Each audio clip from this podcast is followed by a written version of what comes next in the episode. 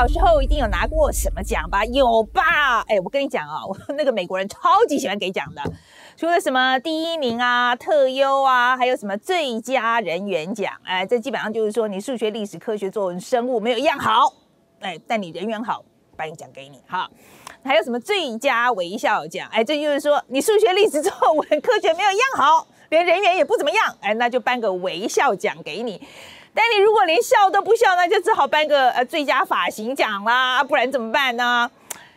但是呢，我最讨厌拿的一个奖呢，叫做最佳勇气奖。比方说啦，我去参加选美，哎，不要讲前3名啦哈，我们大家做人还是要多了解自己一点啦哈。那什么人员奖啊、服装奖啊都没得就算了啊，偏偏呢就颁了一个叫最佳勇气奖给我，这什么意思啊？ 不过呢，今天我想跟大家讲一个啊，勇气奖的得主是真的货真价实，很有勇气，我非常的敬佩。他就是中国的公民记者张展，拿到这个勇气奖，不是那种鼓励参加那种勇气奖啊，不是我得的那一种啦哈。这是由无国界记者协会呢，在上个礼拜5啊所公布的这个新闻自由奖项中的其中一个奖项。 这个新闻自由奖，它只颁3个奖项，是勇气奖、独立奖跟影响奖。其中呢，这一个勇气奖，它就颁给了张展。无国界记者协会每年颁奖呢，都是跟当时的这个几个国际大事有关的。那颁奖结果出来，就是要让大家继续要关注相关的事件。所以，我们先来了解一下这一次无国界记者的勇气奖得主，中国的公民记者张展，他是谁？为什么会获奖？ 我怕很多人已经被这场疫情搞得这个昏头了啊！大家还记得这个武汉吧？啊，中国从2019年底开始呢，不是就传出这武汉有神秘疫情吗？那到后来这 WHO 的调查，然后这个中国疫情爆炸，各地就封城、盖方舱医院。那除了一般民众出入严禁管制，很多发生在那段期间的消息都被官方封锁了，包含确诊啊、死亡的实际人数到医疗体系的问题等等。那很多细节。 其实都是由在地的公民记者在这个网络上报道，才稍微让外界知道情况的。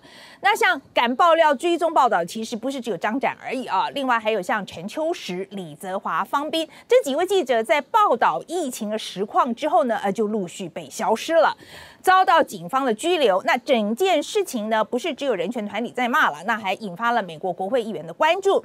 直到现在，他们3个人有的是被释放了，但是生活受到官方的监视；那有的到现在还下落不明。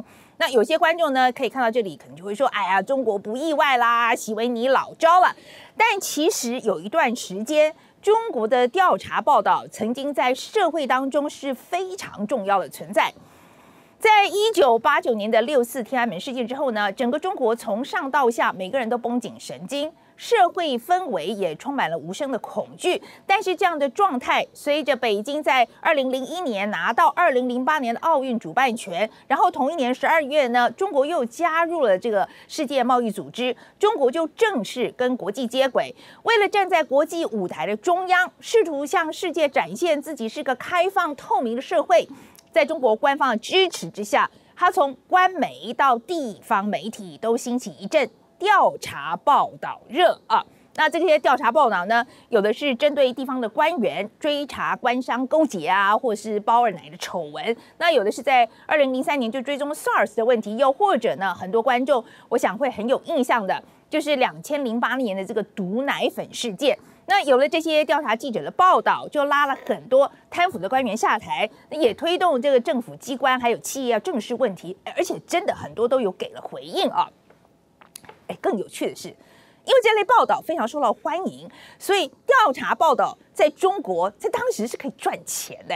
像是在2000年的时候呢，中国的平均月薪不到人民币800元，但当时一个很红的媒体叫《南方周末》啊，它底下的记者。 光是底薪就有2000人民币，是一般人的2倍多。如果把一篇这个4、5千这个人民币的稿费算进去的话，月薪甚至可以破万。那很多独立报道的记者不但成为名人，荷包也是赚满满，这就让更多的人才愿意投入这个调查报道的行列啊。其实我当时在美国，这记得非常清楚，我们大家还觉得哇，好羡慕呢。OK， 但这一切呢，从2012年开始就开始迅速的走下坡。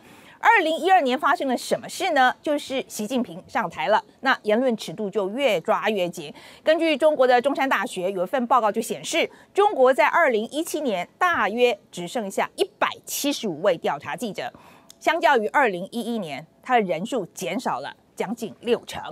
那当时那一批就是这个笔锋非常犀利的调查记者，有的是一举一动现在就受到政府的监视，那有些人就是黯然离开了媒体圈，有的就已经逃离了中国，那有的就是像张展一样就是被关在牢里面奄奄一息。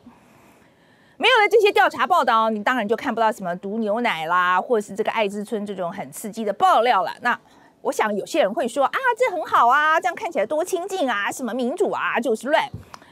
我想跟这些喜欢亲近的朋友说一句这个不讲不表示社会的黑暗面是不存在的。而且你以为中国在2000年那一波，它这个开放是怎么来的？就是因为被逼太紧，中国社会想要改变的意愿是非常强烈的，所以现在管这么紧，真的不会再度反弹吗？